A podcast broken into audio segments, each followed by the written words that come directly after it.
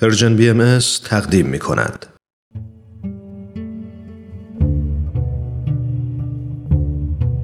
صد پرسش صد پاسخ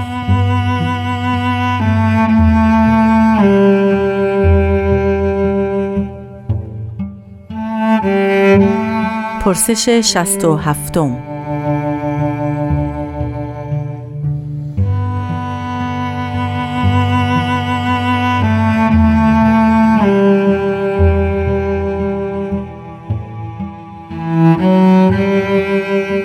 آیا باهایان معتقدند آخرین دین هستند؟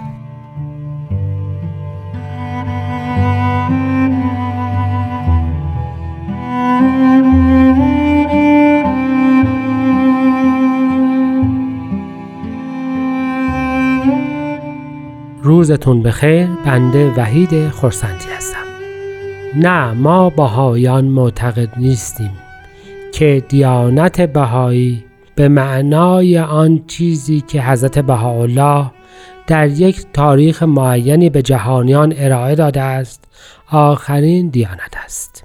اصولا ما به معنایی به خاتمیت معتقد نیستیم.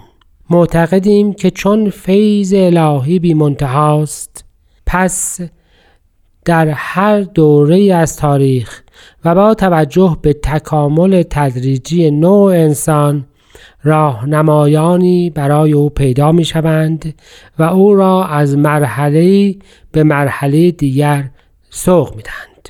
ما دین را برای خداوند نمی‌دانیم که معتقد شویم چون خداوند کامل است پس کمال او در دیانت هم جلوه می کند و به این معنا هر دینی می تواند آخرین دین باشد و کاملترین دین است.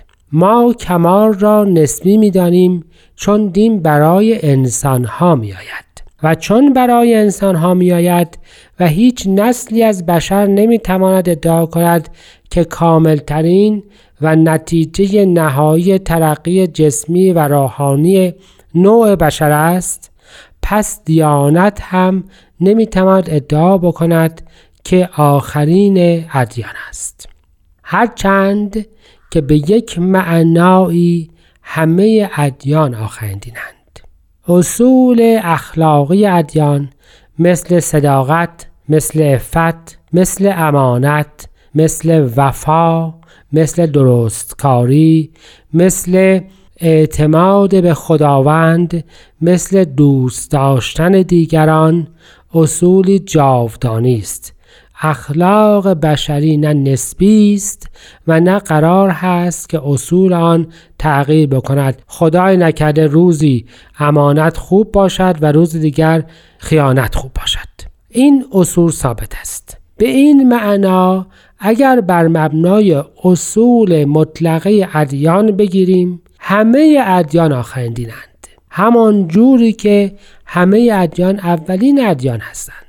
همه پیامبران آخرین پیامبرند همان جوری که می‌توانند بگویند من اولین پیامبران هستم و بعضا در احادیث نقل شده در ادیانی که ما با آنها آشنا هستیم مثل اسلام و مسیحیت بعضی از پیامبران خود را به پیامبرانی قبل از خود و بعضا متفاوت از خود نام نهادند مثلا از حضرت رسول حضرت محمد حدیثی است که میفهمنم آدم و نوح و موسی.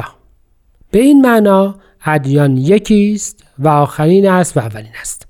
اما به معنایی که زمان وجود دارد و زمان تغییر می کند البته که ادیان متغیرند و در عین حال یک دوره برای خود دارند. هر روز پیامبر نمی آید کما اینکه در یک مدرسه هر روز معلم کلاس عوض نمی شود ولی با تعویز کلاس ها و پایان برنامه یک کلاس معلم و برنامه هم عوض می شود هرچند که هدف کلی و اصول کلی آموزش همچنان بر جای می ماند.